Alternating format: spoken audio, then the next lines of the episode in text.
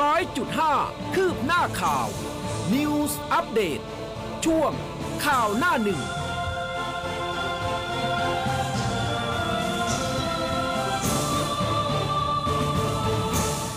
อรุณสวัสดิ์คุณผู้ฟังค่ะ ต้อนรับเข้าสู่ข่าวหน้าหนึ่งนะคะ เช้าวันพฤหัสบดี 21 เมษายน 2565 เช้าวันที่อากาศร้อนๆแบบนี้คุณผู้ฟังอยู่กับอุ้มกัสมาค่ะ ครับ และผมภูเบศรสุนีครับ อรุณสวัสดิ์คุณผู้ฟังทุกท่านครับ ค่ะ ก็คุณผู้ฟังก็บ่นมาตั้งแต่เช้าเหมือนกันนะ คุณสุเทิร์นบอกว่าสมุทรปราการอากาศร้อนแต่เช้าเลยครับเออทุกที่ครับเป็นเหมือนกันเออสมทนี่ระอุเลยนะคะ โดยเฉพาะชั้น5ครับระอุผมสุดๆไปเลยนะ คุณผู้ฟังเป็นอย่างไรกันบ้างบอกกล่าวกันมาได้นะ ตอนนี้มีไลฟ์ผ่านทาง Facebook นะคะแล้วก็หน้าเว็บไซต์ของเราเหมือนเดิมเลย news 1 0 0 5 m c o t net นะคะ ถูกใจกดไลค์กดเลิฟนะคะ หรือว่าส่งดาวมาให้เราก็ได้นะคะ ครับผมอ่าช่วงสงกรารนี่ดาวตกไหมฮะ คุณอุ้ม ดาวตกบ้างอ่าดาวตกบ้างนะคะ ตกนิดหน่อยอ่าเล็กน้อย เล็กน้อย พอกับเออกรุบกริบหลังสงกรานต์ก็อยากจะเห็นดาวตกบ้างเหมือนกันนะครับ ตกมันตกมาหน้าเพลงของเรานะอย่าไปตกที่อื่นเอนะอนะครับเอาละมาที่ประเด็นข่าวหน้าหนึ่งจากหน้าหนังสือพิมพ์นะครับ ของไทยรัฐเนี่ยพาดหัวหลักพาดหัวใหญ่โตของเขาเรื่องเรื่องของไฮโซสาวโผล่แจ้งอีกอืมปรินลวงเข้าห้องลวนลาม ทนายตั้มแฉมีพลตำรวจตรีกล่อมแม่เหยื่อรายแรกไม่ยอมให้ความร่วมมือ ทนายตั้มเผยเหยื่อปรินแจ้งเพิ่มนะครับ รายที่ 15 เป็นสาวไฮโซดัง ถูกลวงไปหวังขยี้ในห้องเชือด แต่หนีรอดออกมาได้ ปูดเหยื่อรายแรกไม่ให้ความร่วมมือ เชื่อมีตำรวจยศพลตำรวจตรี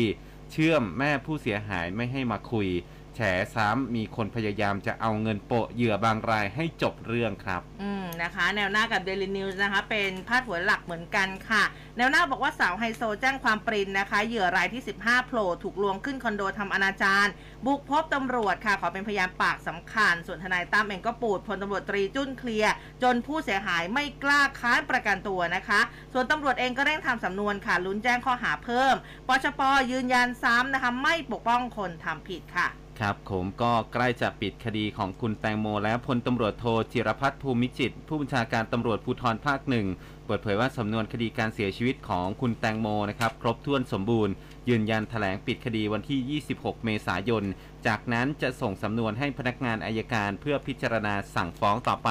พาดหัวเรื่องนี้เอาไว้นะครับ บอกว่าปิดสำนวนแตงโมผู้บัญชาการตำรวจภูธรภาคหนึ่งยืนยันวันที่ 26 เมษายนครับ ค่ะก็ไม่แน่ใจว่าจะปิดได้หรือเปล่า เพราะว่าอีกหนึ่งท่านก็คือคุณอัจฉริยะเรืองรัตนพงศ์ก็มีแถลงข่าวด้วยนะ บอกว่ามีหลักฐานใหม่เกี่ยวกับคดีนี้นะคะ มาดูกันเรื่องของโควิดค่ะ แนวหน้าพาดหัวไว้บอกว่าโควิดโคม่า 2000 นะคะกทมติดเชื้อปอดอักเสบนำโดง่งนายกปลื้มค่ะสหรัฐเลิกเตือนมาไทยนะคะ ทางสาธารณาสุขก็ชงสบคชุดใหญ่ คลายลดมาตรการ ยันเลิก RT-PCR กักตัวเสี่ยงสูงแค่ 5 วันค่ะ ครับเตือนโควิดกลายพันธุ์ BA แล้ว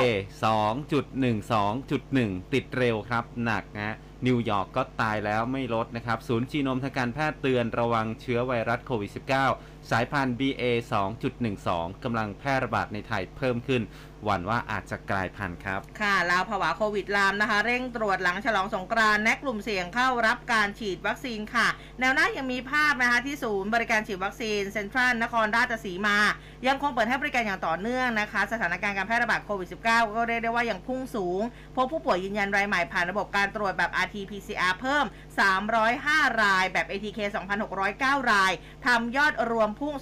2,914 ราย เสียชีวิตวันเดียวนี่5ศพค่ะ ครับสาวเท้าแชร์รมควันคารถหนี 20 ล้าน ถูกวงไล่ทวงครับ ไม่มีทางออกก็ไปฆ่าตัวตายในวัด สาวเท้าแชร์เครียดครับ รมควันฆ่าตัวตายคารถหลังจากแอบเล่นกันในกลุ่มไลน์แล้วก็ Facebook วงเงินสูงถึง 20 ล้านบาท แต่ก็เกิดมีปัญหาถูกลูกแชร์ตามทวงหนี้ครับ ค่ะอ่า มีเรื่องการเมืองกันนะคะ แนวหน้าก็พาดหัวใหญ่อยู่พอสมควรค่ะ อุตมะนับหนึ่งพักสร้างอนาคตไทยชูสมคิด ชิงนายกลั่นเป็นคนริเริ่มบัตรประชารัฐเป๋าตังยึดนโยบาย 5 สร้างพาชาติพ้นวิกฤต เปิดตัวจัดทัพเตรียมลุยศึกเลือกตั้งค่ะ เพื่อไทยโวลั่นซักเฝ้ารัฐบาลสะเทือนแน่ ครับผมมีการเมืองเช่นเดียวกันของไทยรัฐนะครับ บอกว่า 2 กุมารเปิดพักดันสมคิดนายก อุตมะสนธิรัตน์ คู่หูหัวหน้าเลขาสร้างอนาคตไทย ปชป ดึงคนนอก สอบปมปรินรัชดาดึงผู้ทรงคุณวุฒิคนนอกร่วมทีมปอบต่อสอบปมเฉานะครับ แล้วก็มีภาพของพักใหม่ ทีมผู้บริหารพักสร้างอนาคตไทย ก็นำโดยคุณอุตมะสาวนายน หัวหน้าพักแล้วก็นายสนธิรัตน์สนธิจิระวงเลขาธิการพักพากันชูนิ้วโป้งครับเป็นสัญลักษณ์ในการเปิดตัวพักใหม่อย่างเป็นทางการ ประกาศชูนายสมคิดจาตุศรีพิทักษ์อดีตรองนายกเป็นแคนดิเดตนายกเป้าหมายแรกนะครับในการแก้ไขปัญหาปากท้องของประชาชนครับอืมส่วนเรื่องของชิงผู้ว่ากทมนะคะเดลินิวโปรยหัวไว้บอกว่าชัดชาติโปรยยาหอมแก้ไขคนไร้บ้าน เอยกระดับสาธารณาสุขวิโรจน์สิทาขายฝันกทมค่ะ ครับ ก็มีประเด็นของ ผู้ว่ากทมเช่นเดียวกันนะครับของไทยรัฐเนี่ยมีภาพคุณหญิงสุดารัตน์เกยุราพันธ์ประธานพักไทยสร้างไทย ลงพื้นที่ไปช่วยนาวากาตรีสิทธาทิวารี ผู้สมัครผู้ว่ากทมเบอร์ 11 หาเสียงย่านคันนายาว ชูนโยบายให้โอกาสประชาชน คนตัวเล็กทำมาหากิน สามารถเข้าถึงแหล่งเงินทุนดอกเบี้ยต่ำครับ อืมนะคะ ก็มีมีประเด็นอื่นอีกไหมคะครับไม่มีแล้ว อ่า นะคะ ก็สำหรับเช้านี้นะคะเอาจริงๆ เนี่ย ตอนนี้ โอ้โหข่าว ประเด็นเดิมแต่ว่าอืมขยายผลเยอะขึ้นเยอะเลยนะคะ อย่างเรื่องของอาคดีคุณปรินนะคะอืมก็เมื่อวานนี้นะคะมีผู้เสียหายอีกราย ก็บอกว่าอาจจะรื้อคดีข่มขืนที่อังกฤษนะคะ ทนายตั้มเองก็มีการโพสต์เล่าเรื่องราวระบุว่าเป็นผู้เสียหายอีกราย บอกว่าผู้เสียหายคนไทยที่ประเทศอังกฤษนะขณะเกิดเหตุเนี่ยอายุได้ 25 ปีฮะมีการโทรมาเล่าให้อ่าทางทนายตั้มฟังนะคะบอกว่ารู้จักกับนักการเมืองหื่นนะที่ประเทศอังกฤษขณะนั้นเนี่ยเธอเรียนปริญญาโท แล้วก็นักการเมืองคนนี้ฝึกงานนะคะที่อ่า Bank of England นะคะแล้วก็มีการหลอกล่อว่าสามารถพูดคุยกับผู้บริหารได้นะ เพื่อให้น้องเนี่ยมาทำงานที่ธนาคารแห่งนี้ได้ จากนั้นก็มีการโทรคุยกันหลายหลายต่อหลายครั้งนะคะแล้วก็มีการนัดหมายให้มาพบที่อพาร์ตเมนต์ใกล้ใกล้ๆกันเนี่ยนะคะ เมื่อไปถึงก็ปรากฏว่า อ้าวอพาร์ตเมนต์ไม่มีคนอยู่ แล้วจู่ๆนักการเมือง หื่นคนนี้เนี่ยก็บอกว่ามาอืมทำร้ายร่างกายมีการลวนลามแล้วก็ข่มขืน น้องบอกว่าสู้ไม่ได้กรี๊ดดังเท่าไหร่ก็ไม่มีคนได้ยิน ครับซึ่งเคสนี้ทนายตั้มบอกว่ามีการแจ้งความนะคะ น้องทราบว่านอกจากน้องเองยังมีผู้เสียหายอายุ 18 คนอย่างที่เราทราบ แล้วก็บอกว่าไม่แน่ใจว่าชาติไหนน่าจะเป็นอ้อน่าจะมีอีกเคสหนึ่งด้วยนะ น้องบอกว่า ไม่แน่ใจว่าเป็นชาติไหนน่าจะเป็นคนเอเชีย เจ้าหน้าที่ตำรวจที่นี่นะคะ ก็มีการเก็บหลักฐานทั้งเสื้อผ้าแล้วก็กล้อง CCTV ไว้ทั้งหมดด้วย แต่ว่าที่น่าเศร้าที่สุดนี่ทนายตั้มก็เขียนไว้บอกว่า หลังจากน้องแจ้งความเนี่ยมีผู้หญิงไทยผู้กว้างขวางคนหนึ่งในอังกฤษ ทั้งโทรทั้งมาหาน้องที่ทำงานคมคูให้ยุติการดำเนินคดี น้องเองก็มีการปรึกษากับทางบ้าน แล้วก็กลัวว่าแม่ที่อยู่ที่เมืองไทยเนี่ยจะไม่ได้รับความปลอดภัย แล้วก็กลัวหลาย ๆ อย่างเพราะว่านักการเมืองคนนี้มีคอนเน็ชันกับสถานทูตเยอะมาก ซึ่งในที่สุดน้องยุติการดำเนินคดีไว้ก่อน แต่ว่าตามกฎหมายของอังกฤษนะคะคุณผู้ฟังคุณผู้เบกเขาสามารถกลับมาดำเนินคดีได้อืมนะด้วยเหตุผลเรื่องความปลอดภัยแล้วก็สภาพจิตใจที่ย่ำแย่ แล้วก็บอกว่าวันนี้น้องเห็นคนไทยหลายคนที่ร่วมชะตากรรมกล้าออกมาสู้ น้องจะไปตรวจสอบว่ากล้อง CCTV กับเสื้อผ้าในวันเกิดเหตุเนี่ยมันยังอยู่ไหม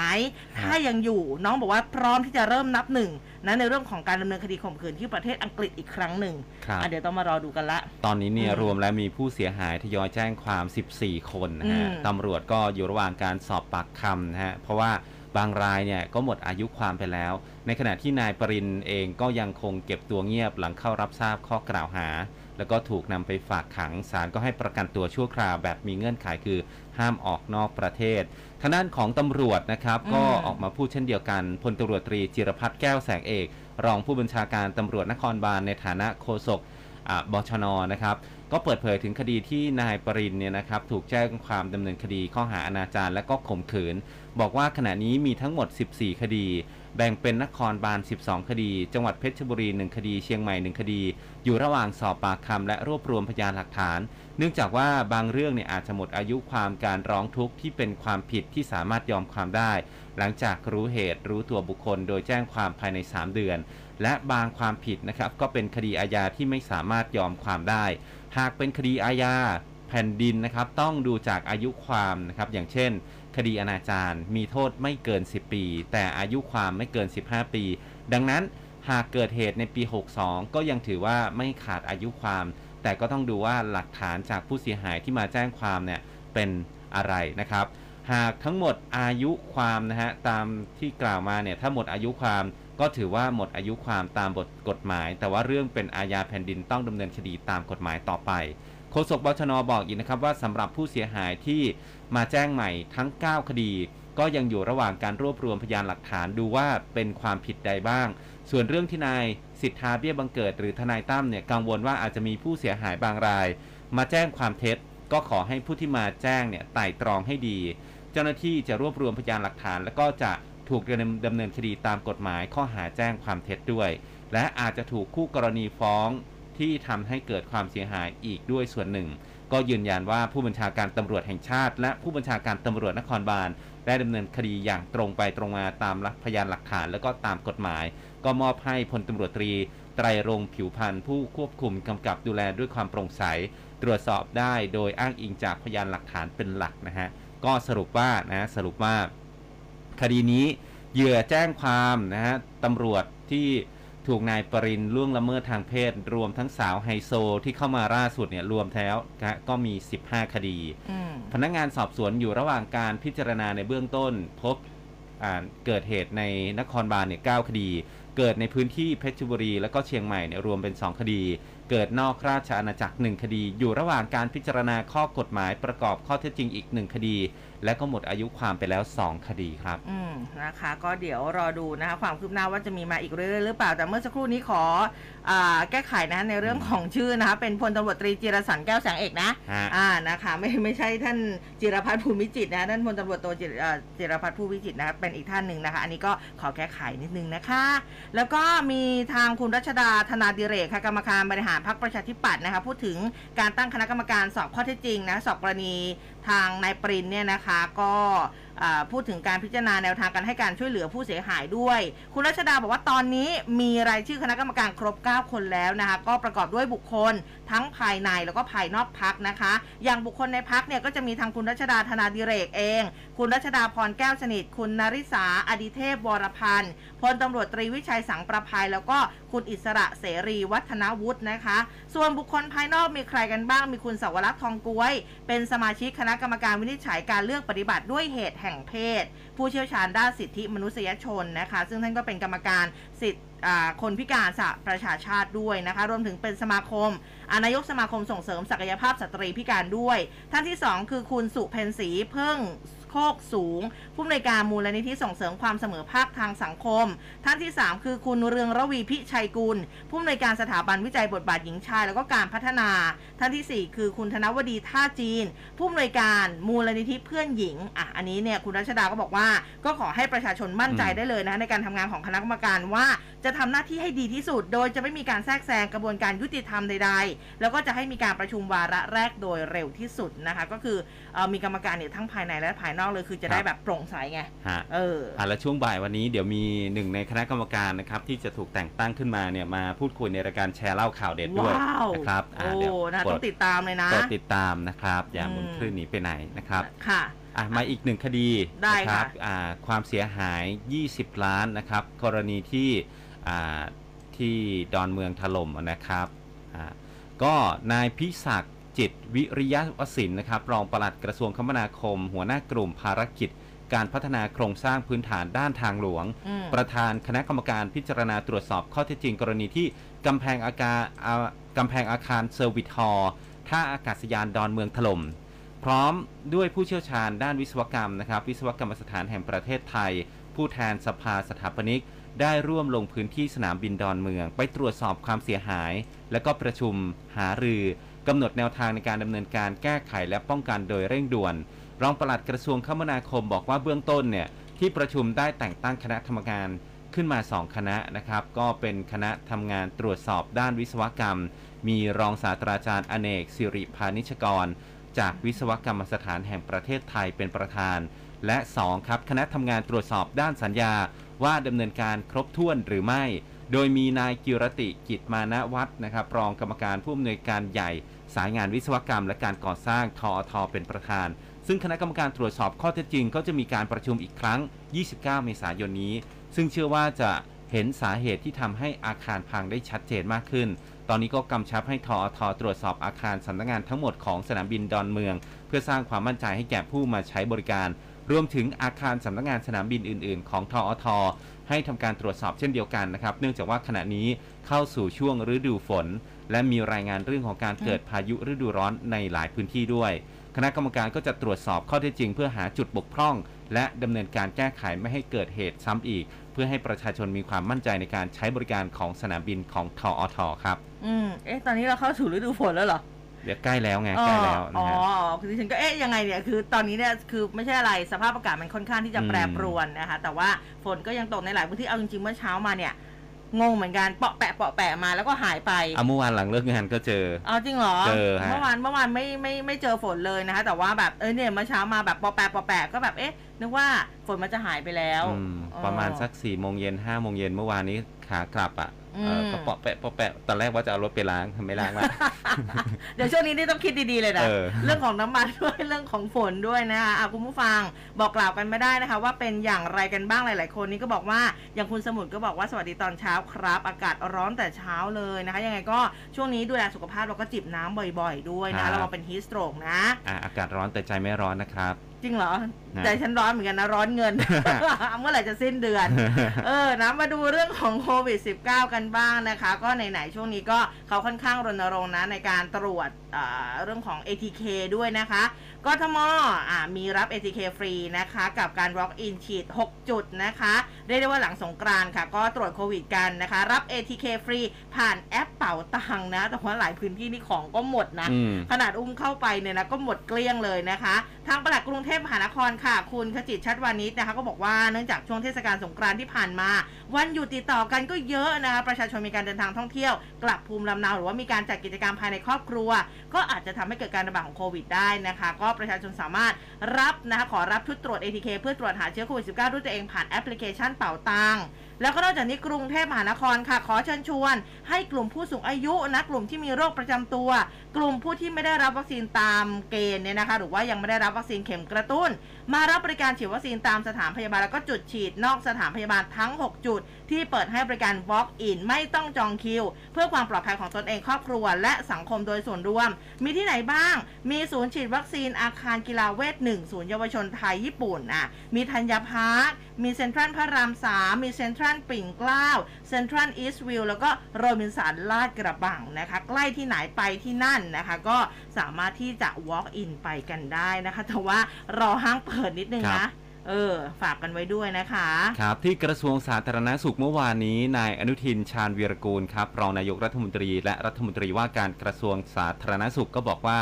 ทางสาธารณสุขเนี่ยได้หารือกับที่ประชุม EOC วางมาตรการในการควบคุมป้องกันโควิด -19 ให้สอดรับกับสถานการณ์ เพื่อเสนอต่อที่ประชุมสบคพิจารณา คือตอนนี้พยายามที่จะทำทุกสิ่ง เพื่อผ่อนคลายมาตรการให้อืมประชาชน ให้มีความสะดวกที่สุดบนพื้นฐานของความปลอดภัยมากที่สุดสำหรับมาตรการที่เสนอต่อสอบคในการประชุมวันที่ 22 เมษายนนี้วันพรุ่งนี้นะครับ คือเรื่องของการปรับการตรวจหาเชื้อผู้ที่เดินทางเข้าไทย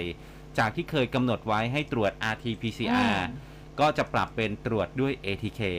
มพอถามย้ำว่าจะมีการเสนอเรื่องของการลดวันกักตัวกลุ่มเสี่ยง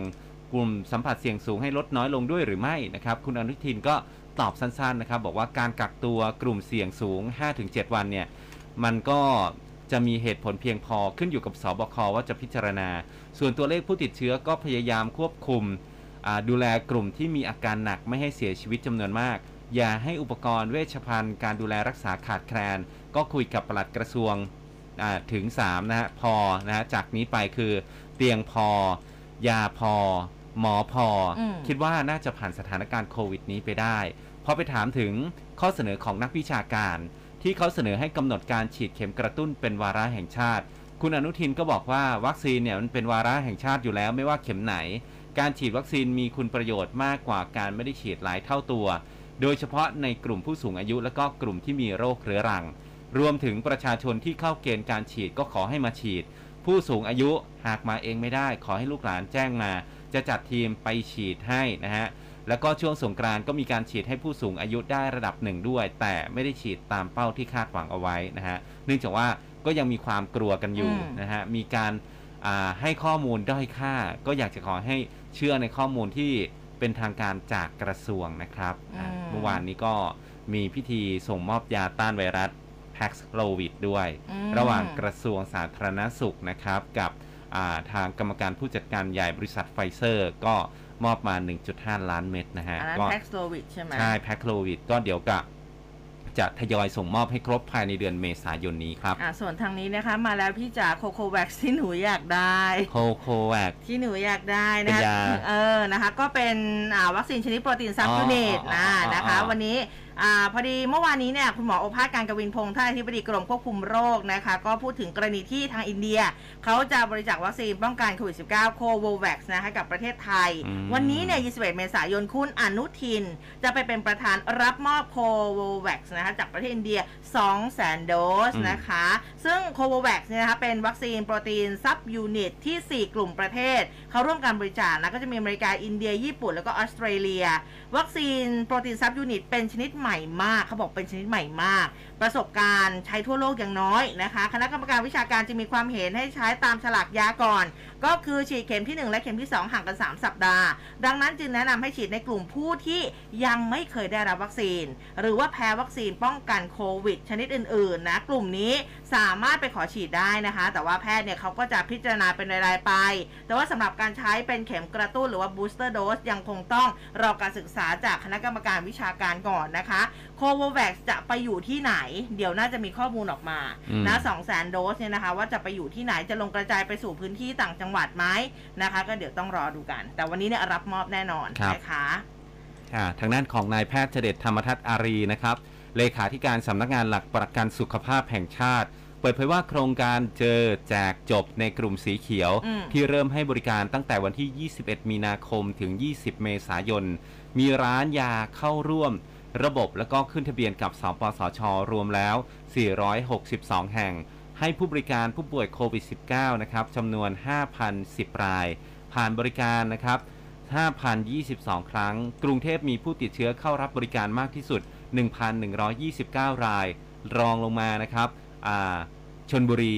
668 ราย เชียงใหม่ 424 ราย ขอนแก่น 395 ราย นครราชสีมา 282 ราย สงขลา 255 ราย จากการลงพื้นที่ร้านขายยาจังหวัดนนทบุรี ติดตามการให้บริการช่วงก่อนสงกรานต์ก็พบว่าผู้ติดเชื้อที่เข้ารับบริการมีความพึงพอใจในการให้บริการอืมขณะเดียวกันเพจ Facebook Center of Medical Genomics นะครับอ่าโดยศูนย์จีโนมทางการแพทย์คณะแพทยศาสตร์ โรงพยาบาลรามาธิบดีมหาวิทยาลัยมหิดล ก็โพสต์ข้อมูล บอกว่าโอมิครอนในประเทศไทยจากข้อมูลรหัสพันธุกรรม ทั้งจีโนมที่ถอดมาต่อเนื่องเนี่ยก็บ่งชี้ว่าดำเนินมาสู่ช่วงขาลงอืมแต่แต่มีสมาชิกสำคัญก็คือกลุ่ม BA.1 ลดระดับลงจนสูญพันธุ์ไปแล้วในไทย BA.2 มีจำนวนผู้ติดเชื้อรายใหม่ลดลงอย่างต่อเนื่อง แต่ที่ต้องระวังสมาชิกอื่นอย่างมากเช่นกันก็คือ BA 2.12 นะครับ ที่กำลังแพร่ระบาดในไทยเพิ่มขึ้น ถ้าหากว่ามันกลายพันธุ์ในส่วนโปรตีนหนามอีกเพียงแค่ตำแหน่งเดียวนะครับ ก็จะกลายพันธุ์เป็น BA 2อ่า BA 2.12.1นะฮะที่สามารถที่จะแพร่ระบาดได้รวดเร็วเหมือนกับที่เกิดขึ้นที่นิวยอร์กในขณะนี้นะครับ อืมนี่ก็คิดอยู่นะว่า ถ้าใครที่รอดจากโควิดได้นี่ถือว่าแบบคุณถูกหวยอืมครั้งใหญ่เลยนะ ใช่เป็นแจ็คพอตจริง ๆ นะคะ อืม ก็ยังคิดอยู่อีกอีกหนึ่งอย่างคือ เราทุกคนเนี่ยอาจจะติด แต่ว่ายังไม่ใช่ตอนนี้ เออ เออ ยังไม่ใช่ตอนนี้หรือว่านี่ก็ติดแล้วหายไปแล้วก็ไม่รู้นะทำใจไว้แล้วแหละ เออ นะคะ อะ มาดูเรื่องของโรคประจำถิ่นนี่พอแวบๆเรื่องของโรคประจำถิ่นนะคะนายแพทย์ประสิทธิ์วัฒนาภาคณะบดีคณะแพทยศาสตร์ศิริราชพยาบาล ท่านก็มองค่ะบอกว่าการที่ประเทศไทยเนี่ยจะตั้งเป้าหมายในเดือนกรกฎาคมนี้ให้โควิด -19 เป็นโรคประจำถิ่นท่านบอกว่ามีความเป็นไปได้อยู่เหมือนกันนะ แต่ว่าต้องดูควบคู่กับข้อมูลการระบาดแล้วก็สถานการณ์หลังสงกรานต์ด้วย คือถ้ามันพุ่งสูงไปถึง 2-3 แสนรายต่อวันการติดเชื้อคงลงไม่ทันแต่ว่า ก็ต้องดูว่าสถานการณ์จะเข้าสู่ 4 หลักเกณฑ์หรือไม่นะคะก็คือติดเชื้อต่อวันน้อยกว่า 10,000 อัตราการเสียชีวิตต่ำผู้ที่นอนอยู่ในโรงพยาบาลอัตราคลองเตียงอยู่ที่ร้อยละสิบแล้วก็การฉีดวัคซีนที่มากพอ หากไทยเข้าสู่ 4 หลักเกณฑ์ดังกล่าว การเข้าสู่โรคประจำถิ่นในเดือนกรกฎาคมนี้ เออมันก็มีโอกาสอยู่เหมือนกันอืมแต่ว่าอาจจะต้องดูนะคะ แต่ทีนี้คุณหมออีกท่านหนึ่งค่ะ คุณหมอธีระวรัธนารัตน์นะคะ ท่านก็โพสต์ Facebook เมื่อวานบอกว่า งานวิจัยจากหลายประเทศค่ะพบว่าผู้ที่ติดเชื้อโควิด -19 จะมีอาการอ่อนเพลียเหนื่อยล้ามากกว่าการติดเชื้อไวรัสชนิดอื่น ส่วนผู้ที่ฉีดวัคซีนแล้วหากติดเชื้อโควิด -19 สายพันธุ์โอเมกรอน ปริมาณไวรัสเนี่ยก็จะอยู่ในระดับเทียบเท่ากับคนที่ไม่ได้ฉีดวัคซีน มีโอกาสที่จะแพร่เชื้อให้กับคนใกล้ชิดแล้วก็คนอื่นในสังคมได้นะคะ แล้วก็ปัญหาลองโควิดเองอันนี้เนี่ย ช่วงนี้พูดกันบ่อย ลองโควิดเองจะพบมากขึ้น บั่นทอนสมรรถนะการดำเนินชีวิตประจำวันในระยะยาว ดังนั้นคนที่เคยติดเชื้อมาแล้วยังคงต้องป้องกันตัว เพราะว่าการติดเชื้อซ้ำเนี่ยมันสามารถเป็นได้อืมเออคุณหมอนะคะก็แนะนำให้ออกกำลังกายนะครับ เพราะว่าในช่วงที่เราอ่าหยุดพักแล้วก็ไม่ได้ค่อยขยับเขยื่อนร่างกายเนี่ยเหมือนกล้ามเนื้อมันก็จะ รีบลงไปนะครับอืมอ่าแต่ว่าก็ก็ค่อยๆนะ ค่อยเป็นค่อยไปนะใช่เพราะว่าไม่ตอนใช่นี้ไปมันยก็กเวมี ทหนักๆนะ เออมันก็มีคลิปแบบว่าสำหรับอ่าผู้ที่เพิ่งหายป่วยจากโควิดนะอืมควรจะออกกำลังกายอะไรยังไงก็ก็สามารถที่จะไปดูได้เอาแบบเบาๆก่อน แล้วก็ครับค่อยๆเพิ่มสเต็ปขึ้น ไม่ใช่ว่าแบบเออก่อนที่ฉันเป็นโควิด ฉันยกน้ำหนักแบบ 40-50 กิโลได้อย่างแข็งแรง อืมพอเสร็จปุ๊บเอาฉันหายแล้วฉันแข็งแรงแล้วจะไปยกเป็นลมเลยนะ อืม เออนะคะ เพราะว่าร่างกายมันคือแบบมันยังไม่ทันฟื้นตัวแล้วยังไงก็ฝากกันไว้ด้วยนะสำหรับสายครับออกกำลังกายทั้งหลายนะคะ หาไปดูที่ต่างประเทศหน่อยนะครับอืม นายโจไบเดนประธานาธิบดีสหรัฐบอกว่าจะยื่นอุทธรณ์ต่อศาลรัฐฟลอริดาเรื่องอะไรหลัคะจากที่ศาลเนี่ยตัดสินว่ามาตรการบังคับสวมหน้ากากอนามัยบนเครื่องบิน และก็ขนส่งอ่า สาธารณะไม่ชอบด้วยกฎหมาย ค่ะ จนทำให้สายการบินต่างๆ พากันยกเลิกมาตรการสวมหน้ากากแทบจะทันที อืม ส่วนที่นครเซี่ยงไฮ้ของจีนก็อยู่ในภาวะล็อกดาวน์มาตั้งแต่ต้นเดือนเมษายน หลังจากพบผู้เสียชีวิตเพิ่มเป็น 17 คนก็เกือบทั้งหมด มีอายุเกิน 70 ปี แล้วก็มีโรคประจำตัวทั้งนั้นเลยเออครับนะคะ พอพูดถึงสารสหรัฐที่เรื่องของคำสั่งสวมหน้ากากเนี่ยอืมมันมีภาพบรรยากาศในเที่ยวบินหนึ่งที่กำลังจอดเดินทางจากสนามบิน JFK ในมหานครนิวยอร์กของสหรัฐคือพอเจ้าหน้าที่เขาประกาศว่าผู้โดยสารสามารถเลือกที่จะใส่หน้ากากอนามัยขณะอยู่บนเที่ยวบินหรือว่าไม่ใส่ก็ได้ครับปรากฏว่าผู้โดยสารในเที่ยวบินนี่เฮลั่นเลยนะครับบางคนถอนหน้ากากออกทันทีเลยอเออนะคะคือมันเหมือนแบบอัดอั้นมานานไงอืม เออนะคะ อันนี้ก็คือถามว่าเข้าใจไหมก็เข้าใจแต่คือถ้าแบบในประเทศไทยเองเราก็คงยังยังฮะน่าเป็นห่วงอยู่นะ ครับ เออ นะคะก็ก็แต่ละประเทศนะคะ เรื่องของการผ่อนคลายหรือว่ามาตรการอะไรต่างๆ เขาก็มีการเปลี่ยนแปลง มีมากขึ้นบ้าง เข้มงวดอ่าขึ้นบ้าง น้อยลงบ้างก็ต้อง คือมันก็ต้องดูแล้วแต่สถานการณ์กันไปอะ แต่เมื่อวานนี้ที่เวียดนามเนี่ยมีคนติดเชื้อโควิด -19 วันเดียวนะหมื่นสามอืมแม้ว่ายอดจะน้อยกว่าเรานะ แต่ว่าถ้ารวมแล้วเนี่ยของเขาเนี่ยค่ะสิบล้านแล้วนะโอ้สูงสุดในอาเซียนเลยนะฮะสำหรับเวียดนามนะครับอืมไต้หวันเองก็มีเด็กเสียชีวิตจากโควิด -19 รายแรกแล้วนะคะครับเออก็แต่แต่ละพื้นที่อย่างที่บอกไปนะคะ ก็เริ่มที่จะมีทั้งอ่า สถานการณ์ที่มันเลวร้ายลง แล้วก็มีบางประเทศที่สถานการณ์ดีขึ้นนะคะยังไงก็ต้องเซฟตัวเองไว้ให้ดีที่สุดละกันนะใช่คะครับอืมอะต่อครับอ่าได้ได้ได้ได้ได้อะทีนี้เนี่ยมาดูเอ่อเรื่องของจริงๆอะมี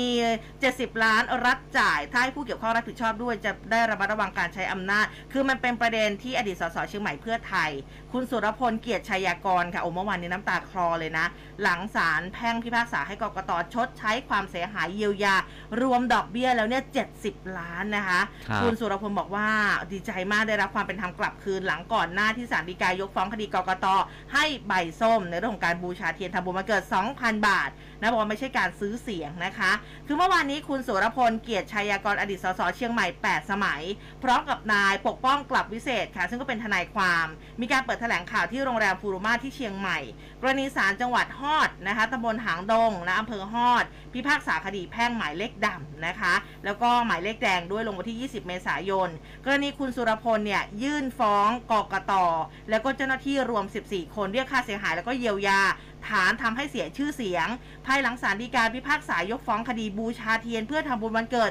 2,000 บาทนะบอกว่าไม่ใช่เป็นการซื้อเสียง หรือว่าทุจริตเลือกตั้งสสเมื่อปี 2562 ที่ผ่านมา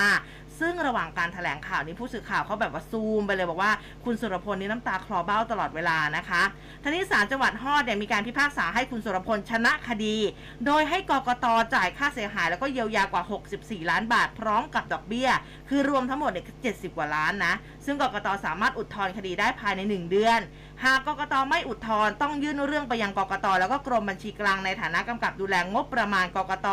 ให้ชำระค่าเสียหายแล้วก็เยียวยาตามคำพิพากษาของศาลแต่ถ้ากกตอุทธรณ์นะคะก็ต้องรอคำฟังพิพากษาของศาลอุทธรณ์หรือว่าศาลฎีกาวินิจฉัยคดีดังกล่าวตามลำดับ ซึ่งการที่กกตได้วินิจฉัยให้ใบส้มนายสุรพลแล้วก็กกตจัดการเลือกตั้งใหม่ ส่งผลให้ทางคุณศรีนวลบุญลือ ผู้สมัครสสพักอนาคตใหม่ ได้รับเลือกเป็นสสเขต 8 เชียงใหม่ แทนคุณสุรพลก่อนที่คุณศรีนวลเนี่ยจะย้ายไปสังกัดพักภูมิใจไทยในเวลาต่อมา แล้วก็คุณสุรพลเองไม่ได้กลับมาทำหน้าที่เป็นสส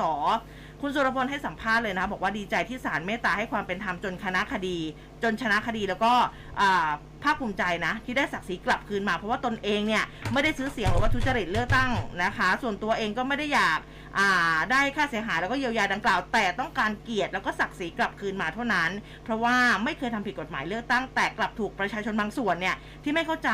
แล้วก็บอกว่าจะไม่สนับสนุนคุณสุรพลอีกแล้วนะกลายเป็นตราบาปติดตัว จนต้องสู้คดีดังกล่าวจนถึงที่สุดนะคะอืมจนศาลฎีกาเนี่ยยกฟ้อง แล้วก็ศาลแพ่งให้ชนะคดีดังกล่าวด้วยนะคะซึ่ง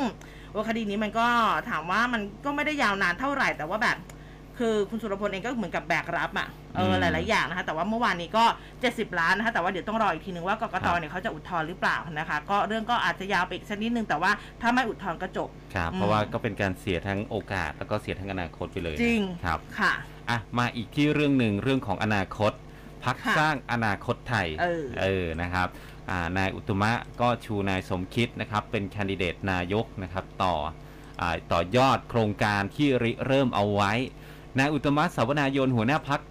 สร้างอนาคตไทยนะครับยืนยันว่าจะเสนอนายสมคิดจาตุศรีพิทักษ์เป็นแคนดิเดตนายกรัฐมนตรีของพรรคซึ่งวันนี้ก็ถือว่าได้รับความไว้วางใจในคณะกรรมการบริหารงานที่ทำไดได้ทำงานนะครับ ซึ่งคณะกรรมการก็ดำเนินการต่อไป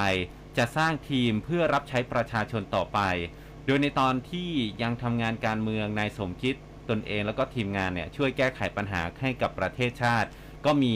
หลายโครงการที่ได้ริเริ่มเอาไว้ อย่างเช่น การวางระบบสวัสดิการแห่งรัฐ การสร้างพลังงานชุมชน ระบบพร้อมเพย์ระบบเป๋าตุงเป๋าตังการสร้างเศรษฐกิจใหม่ แล้วก็โครงการระเบียงเศรษฐกิจภาคตะวันออกหรือว่า EEC ซึ่งวันนี้ก็ได้ใช้ประโยชน์อย่างกว้างขวางลดต้นทุนให้กับผู้ประกอบการรายเล็กนะครับ และเมื่อเกิดโควิด -19 ระบบนี้ก็ส่งผ่านการเยียวยาให้กับประชาชน นายอุตมะก็ยอมรับว่าจากเงื่อนไขทางการเมืองที่เปลี่ยนไปแล้วนะครับ ไม่สอดรับกับความตั้งใจที่อาจจะเข้าไปทำงาน ก็ไม่สามารถทำต่อได้ เราก้าวออกจากวงการทางการเมือง แต่ยังมีงานที่ไม่ได้ทำต่อก็ยังต้องต่อยอด เพราะว่ายังไม่บรรลุผลอย่างสมบูรณ์ ซึ่งได้ติดตามสถานการณ์บ้านเมืองวันนี้ การที่พวกเรามารวมตัวกันทำงานทางการเมืองเนี่ยก็ ร่วมกำหนดอ่าประเทศชาติ เพราะว่าประเทศชาติอยู่ในภาวะที่สุ่มเสี่ยง เราเป็นอาสาเป็นแกนทำงานเพื่อประเทศชาติ และจากนี้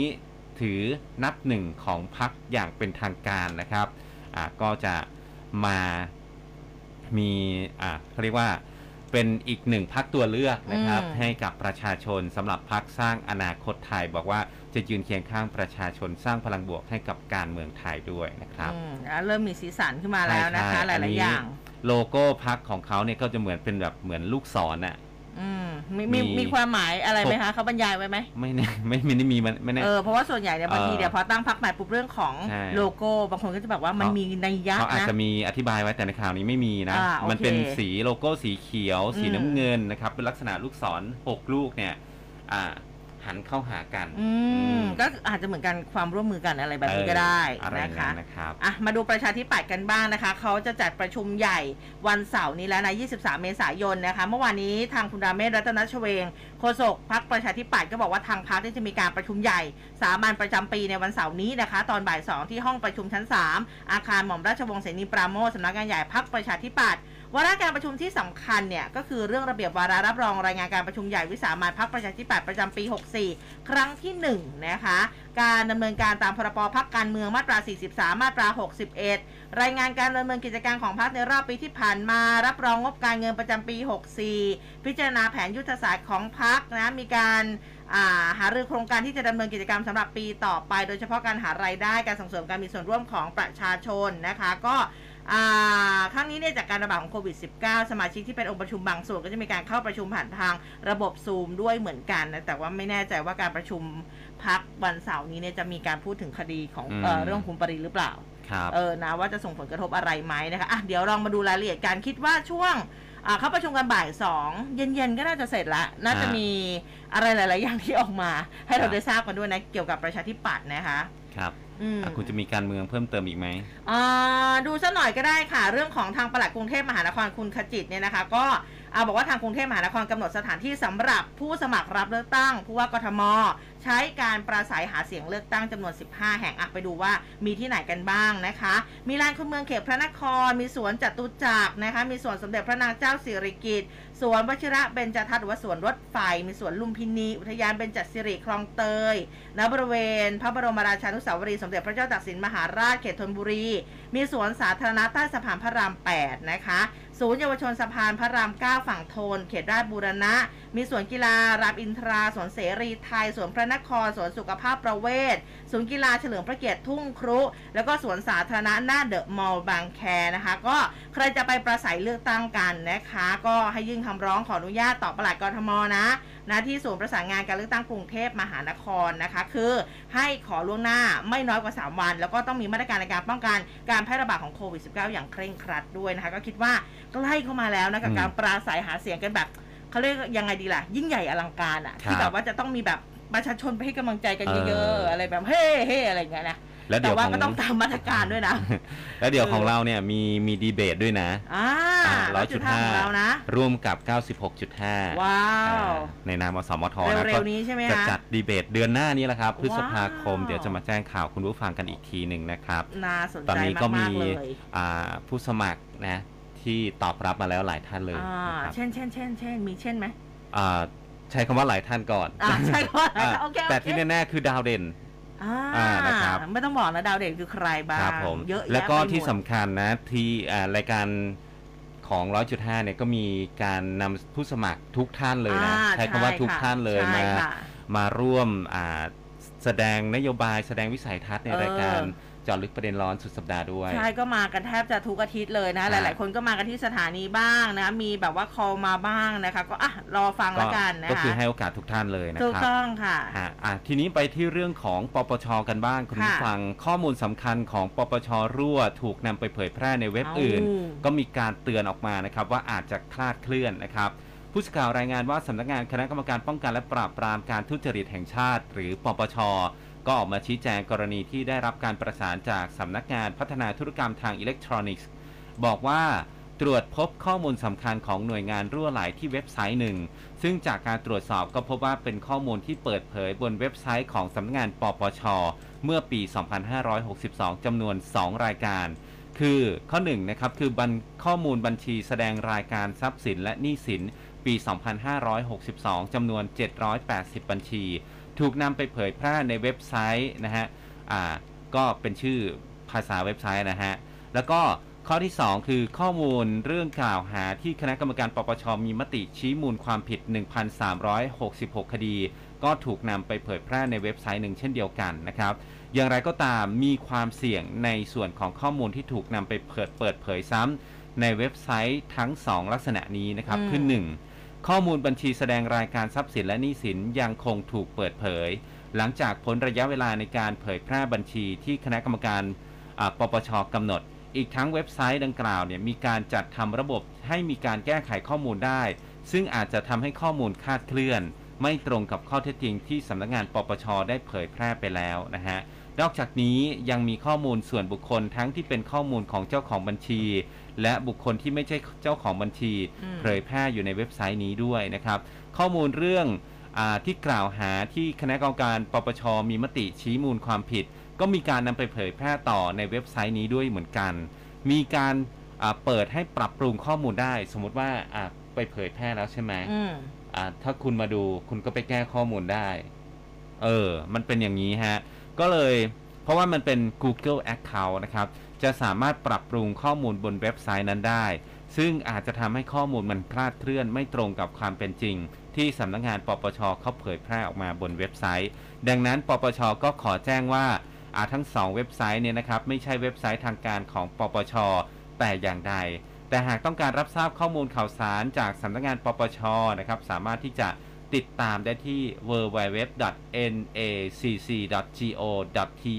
เท่านั้นนะครับ ก็ไม่ใช่เว็บอื่น ๆ นี่จะเป็นตัวเลขนะ อย่าง http colon 178.128.223.11.300 เนี่ย อันนี้คือที่ไม่อ่าน โอเค โอเค เข้าใจนะเข้าใจ เออ นะคะแต่ว่าจริง ๆ แล้วเนี่ย มัน มันก็มีหลายเว็บไซต์นะอืมที่มันสามารถแบบเหมือนเข้าไปได้วิกฤตอะไรเงี้ย เออ มันก็มีแบบเข้าไป ไปแก้ได้อยู่เหมือนกันนะ ใช่ครับเออนะคะแต่วิกิเนี่ย คือวิกิพีเดียนะถ้าเราจะเข้าไปแก้เนี่ยคือเราก็ต้องล็อกอินเหมือนกันนะอืมยืนยันตัวตนด้วยบัตรประชาชนของเราค่ะ อืมอะเมื่อกี้เนี่ยพูดถึงประชาธิปัตย์เขาไม่จัดประชุมใหญ่เดี๋ยวจะไม่เดี๋ยวจะน้อยใจนะ คือเพื่อไทยเขาก็จัดประชุมเหมือนกันอ๋อเหรอครับแล้วเป็นวันถัดมาวันที่ 24 เมษายนนะคะอืมทางคุณประเสริฐจันทรรวงทองสสนครราชสีมาแล้วก็เลขาธิการพรรคเพื่อไทยก็บอกว่าทางเพื่อไทยเองเขาก็เตรียมจัดประชุมใหญ่สามัญประจำปีนะคะ ในวันที่ 24 เมษายนนี้ วันอาทิตย์นี้แล้วภายใต้ชื่องานแลนสไลด์เพื่อไทยเพื่อไทยทุกคน นะวางเป้าหมายเดินหน้าสร้างความเปลี่ยนแปลงให้กับประชาชนหวังเลือกตั้งใหญ่ได้สส250 ที่นั่งฮะอะก็แจ้งไว้เพื่อทราบนะคะอ๋อเช้านี้คุณผู้ฟังก็ฟังกันทั่วประเทศเลยนะ ทั้งอีสานทั้งใต้ ฟังจากนครศรี จากแพร่เนี่ยตอนนี้โอ้ชุ่มฉ่ำด้วยสายฝนนะว้าว คุณชัดชัยบอกมานะครับยังไงก็รักษาสุขภาพกันด้วยนะคะ ฮะ ขออีกท่านหนึ่งแล้วกันค่ะ คุณพรรณิการ์วานิชนะคุณช่อพรรณิการ์นะคะ กรรมการบริหารคณะก้าวหน้า เมื่อวานนี้เดินทางไปทำพาสปอร์ต ที่สำนักงานอ่าหนังสือเดินทางชั่วคราวนะคะ ที่ปทุมวัน แถวๆ MBK ก็ปรากฏว่าเธอไม่สามารถทำพาสปอร์ตได้นะคะ โดยเจ้าหน้าที่แจ้งว่าให้ไปสอบถามยังฝ่ายตรวจสอบประวัติกรมการกงสุลกระทรวงการต่างประเทศทำให้คุณช่อเองก็เดินทางไปยังกรมการกงสุลแจ้งวัฒนะเพื่อหาสาเหตุว่าเออทำไมเธอทำไม่ได้ จากการพูดคุยกับเจ้าหน้าที่เบื้องต้นสรุปได้ว่าสอนอพญาไทค่ะ มีหนังสือตอช0015 บกน1และลงวันที่ 19 เมษายนปี 64 เรื่องขอให้เพิกถอนหนังสือเดินทาง ของคุณธนาธรจึงรุ่งเรืองกิจประธานคณะก้าวหน้า คุณปิยบุตรแสงกนกกุลเลขาธิการพรรคก้าวหน้า แล้วก็คุณช่อพนิกา ลงนามโดยพันตำรวจโทบารมีวงอินตารองผู้กำกับการสอบสวนสนพญาไทโดยระบุว่าทั้ง 3 เป็นผู้ต้องหาคดีอาญาตามประมวลกฎหมายอาญามาตรา 116 จึงขอให้เพิกถอนหนังสือเดินทาง ทีนี้เจ้าหน้าที่กรมการกงสุลไม่สามารถให้ทางคุณช่อพนิการเนี่ยดูหนังสือตัวเต็มได้ ให้ดูเฉพาะหัวหนังสือแล้วก็หัวเรื่อง โดยกรมการกงสุลก็บอกว่าจะเร่งทำหนังสือสอบถามกลับไปยังสอนอพญาไทถึงความจำเป็นนะของคำร้องของสอนอพญาไทแล้วก็หากสอนอพญาไทยกเลิกหนังสือ กรมการกงสุลจึงจะสามารถออกหนังสือเดินทางให้ได้ตามปกติ ซึ่ง ทางคุณช่อเองเนี่ยก็บอกว่าวันนี้นะคะ 21 เมษายนจะเดินทางไปสอบถาม ที่สอนอพญาไทด้วยตนเองว่าเหตุใดจึงมีคำสั่งเช่นนี้ ทั้งที่คดีเนี่ยมันยังอยู่ระหว่างการพิจารณาของอัยการอ่านะคะ ก็ ยังไม่มีคำสั่งห้ามเดินทางออกนอกประเทศ แล้วก็ขอตั้งคำถามว่าการออกคำสั่งของสอนอพญาไทถือเป็นการเลือกปฏิบัติกับคดีการเมืองที่มีต่อฝ่ายที่วิพากษ์วิจารณ์รัฐบาลหรือไม่เนื่องจากนอกจากตนเองนะคุณธนาธรแล้วก็ยังมีนักเคลื่อนไหวและกิจกรรมเยาวชนอีกจำนวนมากที่ถูกเพิกถอนพาสปอร์ตในลักษณะเดียวกันนะคะอืมอะเดี๋ยวรอดูนะสำหรับวันนี้นะคะฮะพูดถึงเรื่องของดาวเด่น คุณผู้ฟังส่งข้อความเข้ามายังไงยังไงคะดาวเด่นร้อยจุดห้าคุณกัสมาสมา อย่างเงี้ยเหรอเดี๋ยวเดี๋ยวภาษาที่ฉันจะสานองอะปุ่นท่านมาละท่านผู้ว่ากัสมาไม่ได้ไปสมัครกับเขานะฮะคุณสมบัติไม่มีเลยคุณไม่เพียบพอไม่ใช่คุณสมบัติไม่ผ่านนะคุณสมบัติไม่มีไม่มีเลยหลายท่านบอกว่าฟังอยู่ด้วยนะครับ คุณบุวิบูลชัยคุณเพอร์แจม คุณเทียนท่าฉลองด้วยคุณนะชมครับชนก็ฟังจากลาดพร้าวด้วยนะขอบพระคุณมากฮะอะมีเรื่องของคุณอย่างเงียบข่าวเยอะนะแต่ว่าอย่างเงียบ มีเรื่องของคนละครึ่งแต่ไม่ใช่เฟสห้า อ้าวก็มันดับกระฝัดินกใจ ดับฝันวูบไปเลยนะที่ฉันจะวูบกลางรายการนี่แหละ อะเดี๋ยวจะสลสลบเอ้ยไม่ใช่ เดี๋ยวจะสรุปอะเออ สรุปให้ฟังนะครับ นายพรชัยจิรเวชผู้อำนวยการสำนักงานเศรษฐกิจการคลังในฐานะโฆษกกระทรวงอืมการคลังก็ออกมาเปิดเผยความคืบหน้าของโครงการคนละครึ่งเฟส 4 หรือว่าระยะทีสี่ 4 นะครับ ข้อมูลสะสมมาตั้งแต่อ่า19 เมษายน 65และเวลา 5 ทุ่มนะครับ ก็พบว่ามีผู้ใช้สิทธิ์ เป็นประชาชนที่เข้าร่วมโครงการคนละครึ่งระยะที่ 3 อันนี้เป็นกลุ่มเดิมนะ 25 ล้านรายนะครับ ก็มียอดใช้จ่าย 58,000 ล้านบาทอืมและก็มีผู้ใช้สิทธิ์ที่เป็นประชาชนทั่วไปที่ไม่ได้เข้าร่วมโครงการคนละครึ่งระยะที่ 3 เป็นกลุ่มใหม่เนี่ย8แสนราย มียอดใช้จ่ายถึง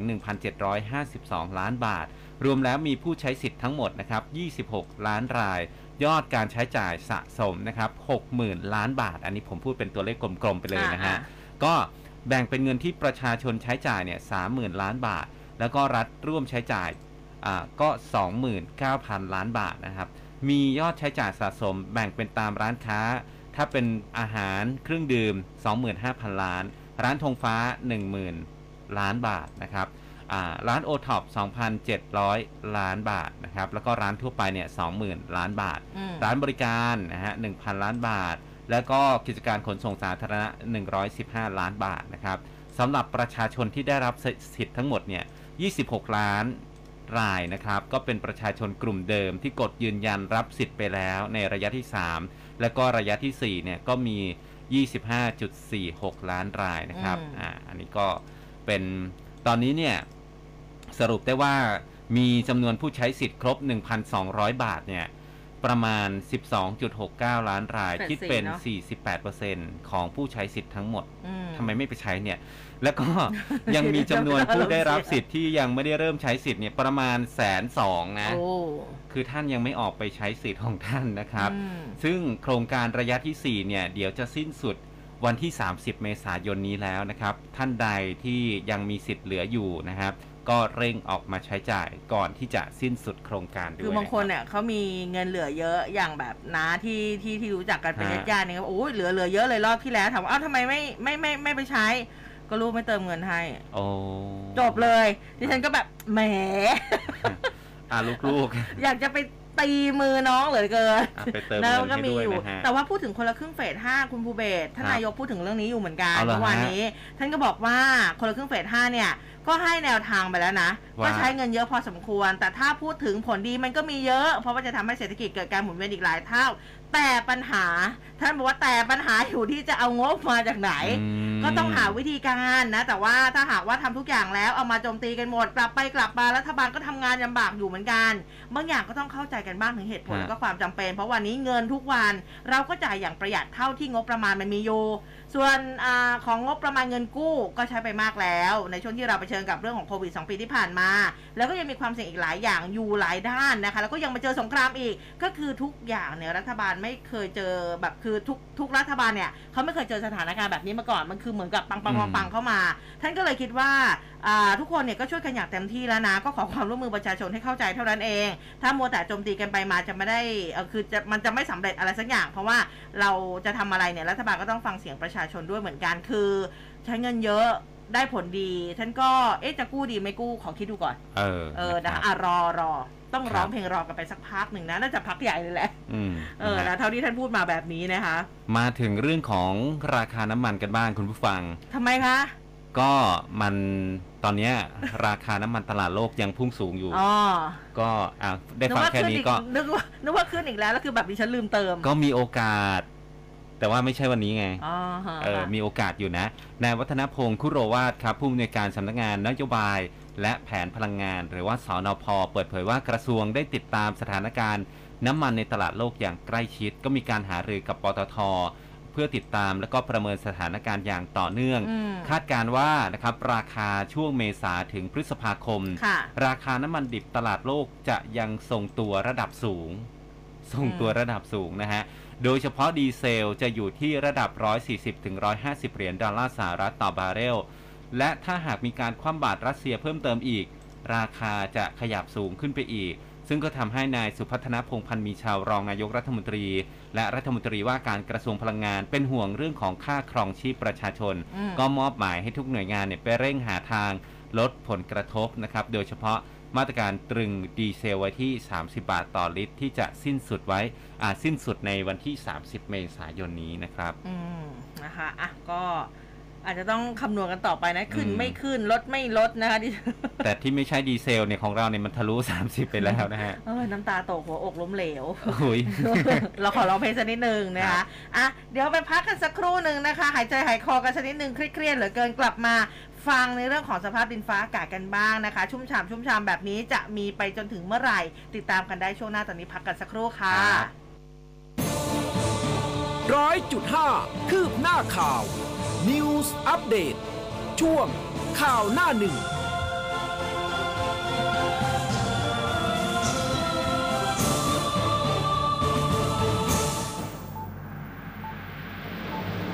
สวัสดีครับ ผมต้นสุชาติชวางกูล จาก Good Morning อาเซียน คุณผู้ฟังจะได้รอบรู้ข้อมูลข่าวสารจากรอบโลก และคู่ค้าในกลุ่มประเทศอาเซียน ไม่ว่าจะเป็นในทางการเมือง เศรษฐกิจ สังคม และชีวิตความเป็นอยู่ ที่มีความสำคัญต่อการดำรงอยู่ของเราในอาเซียน และเวทีโลก ข้อมูลที่คุณต้องไม่พลาด เพื่อเตรียมตัวให้พร้อมสู้ และก้าวไปกับพลวัตโลก ทุกข้อมูลนั้น ใน Good Morning อาเซียนครับ เชื่อมต่ออาเซียนวิถีใหม่ ให้ใกล้ชิดและเข้าใจมากขึ้น ติดตามได้ 6 โมงเช้าถึง 7 โมงครึ่ง ทุกวันในรายการ Good Morning อาเซียน เอาใจวัยรุ่นทุกยุค ย่อยข่าวให้สั้น ทันทุกกระแสทางทวิตเตอร์รวดเร็วตลอดทั้งวัน Follow ที่ @news 1005 FM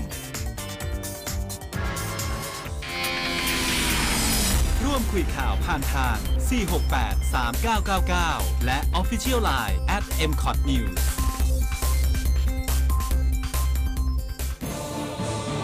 ร้อยจุดห้าคืบหน้าข่าว News Update ช่วงข่าวหน้าหนึ่ง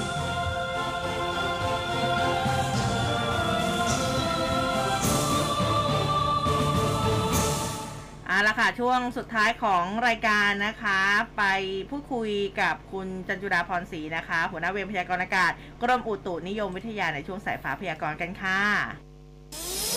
สายฟ้าพยากรณ์โดยกรมอุตุนิยมวิทยา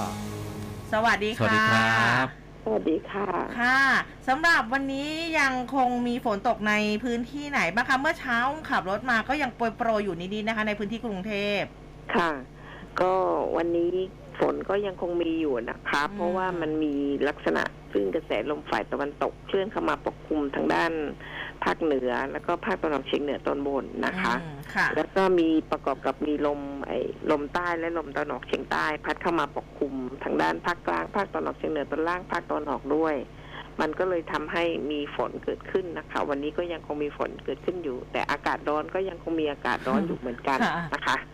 ค่ะแต่โดยรวมแล้วก็มีฝนนะคะ ยังคงมีฝนอยู่สำหรับภาคเหนือ ภาคตะวันออกเฉียงเหนือนะคะภาคกลางแล้วก็แต่ว่าภาคตะวันออกไม่นะหนัคะกก็มากมีใช่ไหมวันนี้คะอีกหนึ่งวันนะคะอืมไม่หนักมากใช่ไหมคะค่ะ เพราะว่ามวลอากาศเย็นมันอ่อนกำลังลงไปแล้วอืมทีนี้เป็นลักประเภทที่ว่ามีอ่าขึ้นกระแสลมฝ่ายตะวันตกมันดันเข้ามาด้วยนะคะ แล้วก็มีลม ตะวันออกเฉียงใต้เข้ามา พัดนำความชื้นเข้ามา มันก็เลยทำให้มีฝนเกิดขึ้นนะคะอืมแต่ก็ยังมีลมกระโชกแรงในในหลายพื้นที่อยู่เหมือนกันใช่ไหมในคะภาคเหนือค่ะในภาคเหนือก็ยังคงมีลมกระโชกแรงอยู่นะคะอืมค่ะเพแล้วราะว่าภาคเหนือมันยังคงค่ะอากาศร้อนอยู่ มันก็เลยทำให้มีลมกระโชกแรงด้วย แต่ครับภาคอื่นๆก็ไม่มีค่ะมีแต่ฝนอย่างเดียวอ่าภาคใต้เองก็มีแต่ฝนอย่างเดียวใช่ไหมคะ เห็นบอกว่า60%เลยวันนี้ ใช่ค่ะ ภาคใต้ก็จะเน้นภาคใต้ตอนล่างนะคะ อืม ฝนเยอะอยู่เหมือนกัน แล้วกรุงเทพมหานครล่ะคะกรุงเทพมหานครวันนี้ก็มีโอกาสอยู่นะคะร้อยละยี่สิบของพื้นที่นะคะก็เบาๆเนาะครับ ใช่แล้วค่ะ ส่วนใหญ่ตกช่วงช่วงช่วงไหนคะ เย็นค่ำหรือว่าบ่าย มันมีโอกาสได้ตลอดทุกช่วงเวลาๆนะคะโอ้แต่ว่าต้องมาลุ้นแต่เอาส่วนมากก็จะเป็นบ่ายเป็นต้นไป เพราะว่าช่วงเช้าก็ยังคงสะสมพลังงานสะสมความชื้นอยู่นะคะอืมแต่ว่าช่วงบ่ายเป็นต้นไปก็จะมีโอกาสได้มากกว่าค่ะ มากกว่าตอนเช้าอ่าค่ะ ค่ะ วันนี้มีอะไรอยากจะฝากถึงคุณผู้ฟังไหมคะแบบเป็นพิเศษอืมเตือนเรื่องอะไรมีไหมคะ ไม่มีพิเศษนะคะ ไม่มีแต่ว่าพิโดเศยษ รวมแล้วก็ยังคงเป็นลักษณะอากาศร้อนอยู่ก็ให้อืมดูแลสุขภาพด้วยนะคะ ค่ะค่ะดูแลสุขภาพเช่นกันนะคะ ค่ะ ค่ะ ขอบสณวัสดีรับค่ะสวัสดีครับ ค่ะอะ ก็หลายพื้นที่นะคะ แต่ว่าอืม ลมกระโชกแรงก็ยังมีหลายพื้นที่เช่นกันนะภาคเหนือนะคะ ก็ระมัดระวังกันด้วยครับอะคุณผู้เบสฮะ ดิฉันตอนแรกเนี่ยยังไงฮะว่าจะพาคุณไปหาแมว ครับ เออที่ที่เจ้าของให้รางวัลสามแสนเออว่าไงว่าไงแต่ว่าแต่ว่าตอนนี้เนี่ยคือยังหาไม่ได้นะคะ แล้วก็เจ้าของเนี่ยจะขอแบบเหมือนกับขอยกเลิก เพราะว่ามันมันมีเหตุอยู่เหมือนกันนะคะ เจ้าของแมวน้องมณีเนี่ยนะพันธุ์ Scottish Fold นะคะที่ประกาศตั้งรางวัลนำส่ง3 0 0แสนอ่าออกมาโพสต์เฟซบุ๊กนะคะเพื่อขอบคุณหลายฝ่ายที่ให้ความช่วยเหลือตามหาเจ้ามณีแล้วก็ขอขอความร่วมมืองดรบกวนเพื่อนบ้านครับนะคะ คือมันสืบเนื่องจากที่วันสองวันที่ผ่านมาพอประกาศปุ๊บเนี่ยอ่าโอ้โหคนจากหลากหลายพื้นคนที่ก็ไปอยากลงหาพื้นรายได้ที่นะสามแสนคือสามแสนนะมันเยอะนะดิคฉัรันบก็อยากไปนะจากท่าพระไปคือบางคนนี่ก็แบบว่าเขาข้ามกันอยากไปไปด้วยก็ดิฉันก็อยากไปเหมือนกันแต่ครับคือแบบบางคนเนี่ยที่เขาเขาไปหากันเขาก็หากันจริงจังอะอืมเอาไฟฉายไปส่องนั่นนู่นนี่แต่คือแบบคนในหมู่บ้านไงอืมเอาไฟฉายไปส่องตามบ้านคนอื่นเขาเขาก็เดือดร้อนนะคะ เจ้าของเนี่ยเขาก็เลยบอกว่า คือตอนนี้เนี่ยยังไม่เจอน้องแมวนะ เจอแล้วยังไม่เจอแล้วาล่าถูกสุดเจเจออแล้วแล้เหรวอนี่อ๋อออาจารย์เจตโบกมือมาเมื่อกี้นี้ทาสแมวบอกว่าบอกว่าเจอแล้วเจอแล้วดีใจด้วยนะคะ ดีใจด้วยนะคะแต่ว่าจริงๆเนี่ยเจ้าของเขาก็บอกว่า คือขอใช้พื้นที่ตรงนี้กราบขอโทษเพื่อนบ้านและผู้อยู่อาศัยโดยรอบที่ได้รับผลกระทบจากการเออตามหาน้องแมวนะก่อนอื่นคือแบบว่าคือที่มีแบบพี่ๆน้องๆจิตอาสาที่ออกตามหาน้องแมวทุกท่านโดยเฉพาะรถจักรยานยนต์อืมคือเข้าไปเนี่ยคือมันก็แบบรบกวนไงเออก็เลยต้องออกมาขอโทษอะก็ถือว่า เป็นเรื่องที่ดีนะสำหรับทาสแมวทั้งหลายตอนนี้ก็เจอเจอแล้วเรียบร้อยแล้วเจอสำหรับน้น้อองงมณีแล้วไม่รู้ว่าเจอเองหรือว่ามีคนเจออะเดี๋ยวให้อาจารย์เจตมาแถลงครับอ่าในช่วงของคุณหมอนี่นี่คุณส่งต่ออาจารย์เลยเหรอ ไม่นี่ไง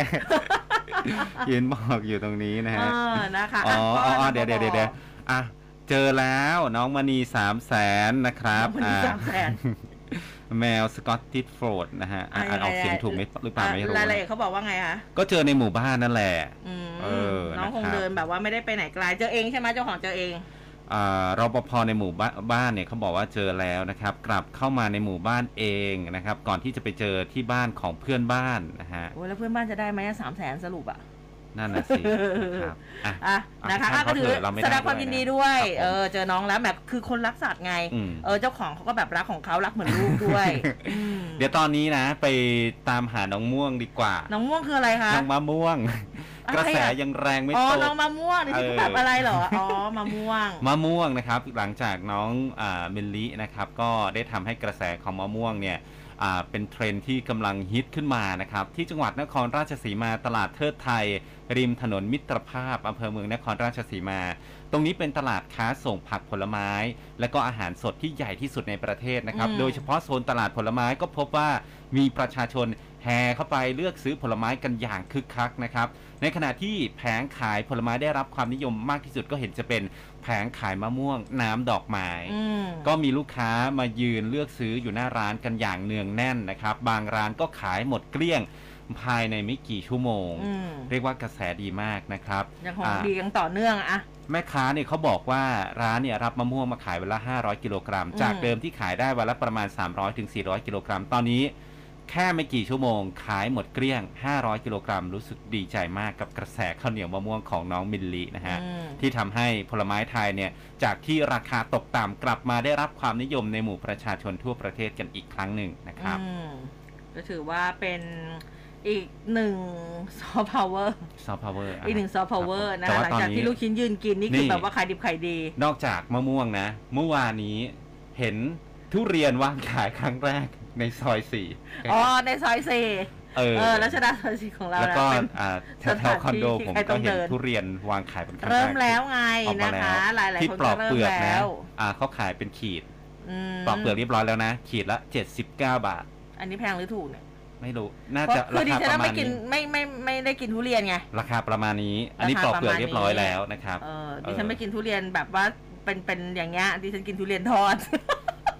ไม่รู้ว่ามันหนักกว่าหรือมันเบากว่า น่าจะหนักกว่าหรือเปล่า โอ้ยคุณน่าได้น้ำมันด้วยนะครับ ได้อ่าคาร์โบไฮเดรตด้วยแล้วคาก็ร์โบไฮเดรตเออ พลังงานสุดยอดอืมกลิ่นก็สุดยอดเช่นกัน คือใครแพ้นี่คือ โอ้โหอาการหนักเลยนะสำหรับทุเรียน ใช่บแต่ใครที่ชอบก็คือชอบเหลือเกินนะก็ต้องกินาใครที่ซื้อทุเรียนมาก็ปราณีเพื่อนร่วมงานด้วย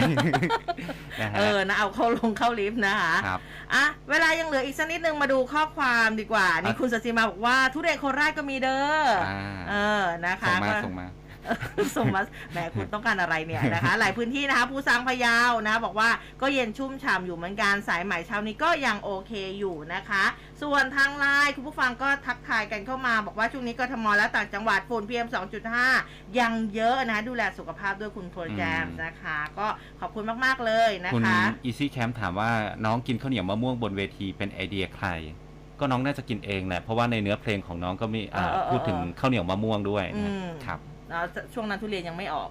ไม่งั้นน้องอาจจะเอาทุข้าวเหนียวทุเรียนขึ้นไปกิน เออ เออนะคะแต่อาจจะไม่เวิร์กนะ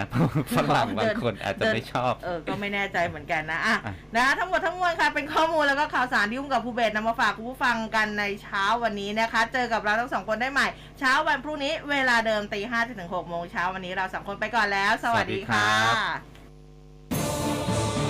ร้อยจุดห้าคืบหน้าข่าว News อัปเดต ช่วง